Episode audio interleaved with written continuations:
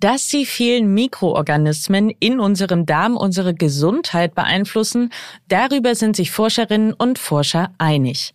Wir Menschen haben aber auch selbst Einfluss auf die Bakterien. Welche Rolle Ernährung dabei spielt, klären wir in dieser Folge. Ich finde außerdem heraus, ob und warum Helium unsere Stimmfarbe verändert. Mein Name ist Elisabeth Kraft und ich bin Wissenschaftsredakteurin bei Welt. Und ich freue mich sehr, dass ihr da seid. Aha. Zehn Minuten Alltagswissen. Ein Podcast von Welt. Etwa 100 Billionen Mikroorganismen bewohnen unseren Darm. Gemeinsam ergeben sie das, was in der Medizin als Darmmikrobiom bezeichnet wird. Seine Zusammensetzung ist von Mensch zu Mensch verschieden und unser Mikrobiom kann sich jeden Tag verändern. Zum Beispiel durch die Art, wie wir uns ernähren.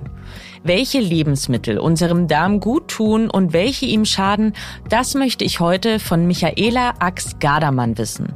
Sie ist Professorin für Gesundheitsförderung an der Hochschule Coburg und hat ihren Forschungsschwerpunkt unter anderem auf Darmgesundheit gelegt. Sie arbeitet außerdem als Autorin und hat unter anderem das Buch Gesund mit Darm veröffentlicht. Frau Ax-Gardermann, Viren, Bakterien, Einzeller, was lebt denn da so alles in unserem Darm und was spielt eigentlich die größte Rolle? Ja, im Prinzip lebt all das, was Sie genannt haben, in unserem Darm, zusätzlich auch noch Pilze. Die größte Rolle spielen aber bei weitem die Bakterien. Sind all diese Bakterien, die da in unserem Darm sind, gut für uns oder können die dem auch schaden? Ja, es gibt ja bekanntermaßen krankmachende Bakterien, Salmonellen, Shigellen, also so Bakterien, die Magen-Darm-Infekte hervorrufen äh, können. Die gehören aber nicht zum normalen Mikrobiom. Und die übrigen Bakterien, die sind nicht prinzipiell gut oder schlecht. Ähm, es gibt Bakterien, die können Entzündungen verursachen zum Beispiel, aber die sind auch in gewisser Menge notwendig, weil sie eben das Immunsystem aktivieren. Wichtiger als die einzelnen Bakterienstämme ist die Balance und die Ausgewogenheit der Bakterienstämme untereinander und dass wir über ein vielfältiges und artenreiches Mikrobiom verfügen. Genau, und inwiefern beeinflusst denn unsere Ernährung eben dieses Mikrobiom? Die Ernährung, die spielt eine ganz große Rolle, weil ähm, viele Stoffe, die wir zu uns nehmen mit der Nahrung, die stehen dann äh, im Dickdarm, da sitzt ja das Mikrobiom, äh, den Bakterien zur Entwicklung und zum Wachstum äh, zur Verfügung und die bilden daraus auch ähm, bestimmte Stoffwechselprodukte, die uns dann wiederum äh, zugutekommen, die also äh, über den Darm in die Blutbahn gelangen und von dort in jedes Organ des Körpers kommen können, sogar ins Gehirn, äh, und dann die Funktion des, der Organe beeinflussen. Zum Positiven, aber äh, wenn unsere, unser Mikrobiom nicht gut aufgestellt äh, ist dann auch mal zum Negativen. Gibt es denn sowas wie die ideale Ernährung für unser Mikrobiom? Und wenn ja, welche wäre das denn? Die ideale Ernährung ist abwechslungsreich. Also jede einseitige Ernährung, auch scheinbar gesunde einseitige Ernährungsformen, schaden unserem Mikrobiom. Low Carb zum Beispiel lässt das Mikrobiom verarmen, weil da zu wenig Ballaststoffe enthalten sind. Also wenn wir ein vielfältiges Mikrobiom haben wollen, das ist im Prinzip das Beste, was wir haben können, also eine große, ein großer Artenreichtum.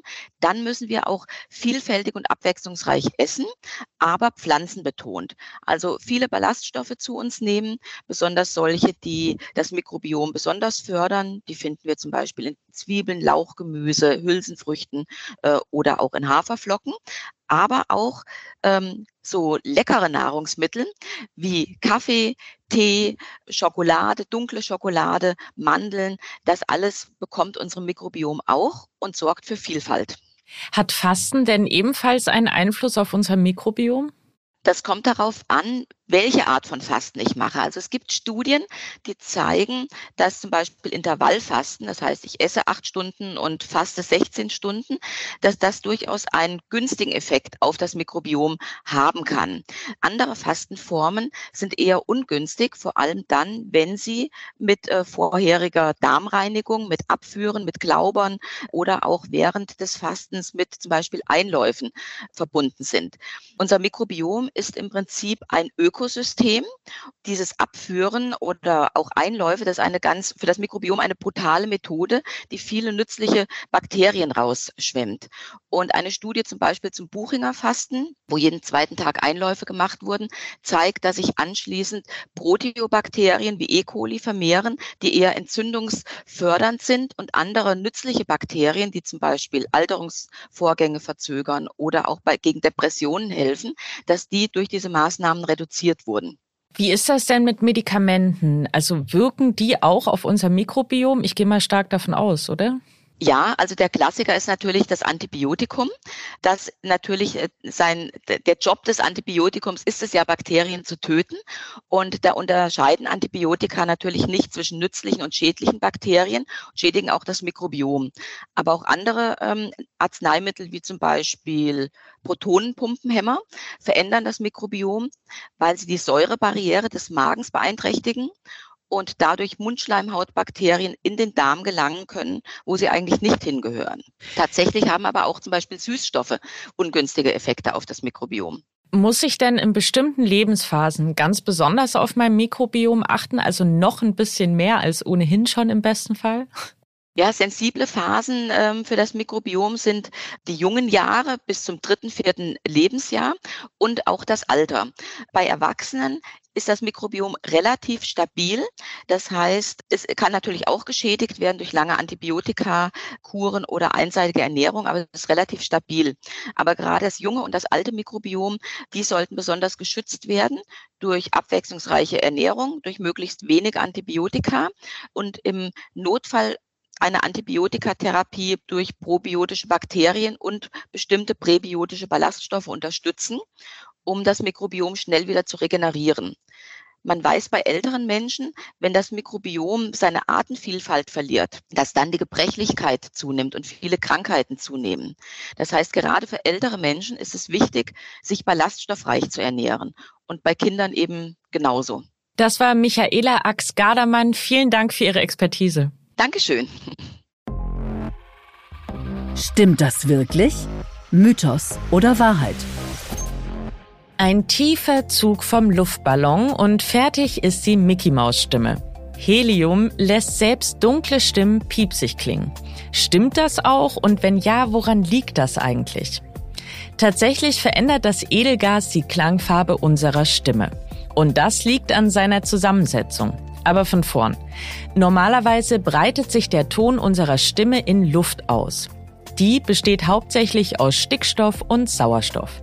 In diesem Gasgemisch ist der Schall unserer Stimme mit circa 333 Metern in der Sekunde unterwegs. Das ergibt einen bestimmten Klang. In Helium allerdings ist die Schallgeschwindigkeit unserer Stimme eine andere.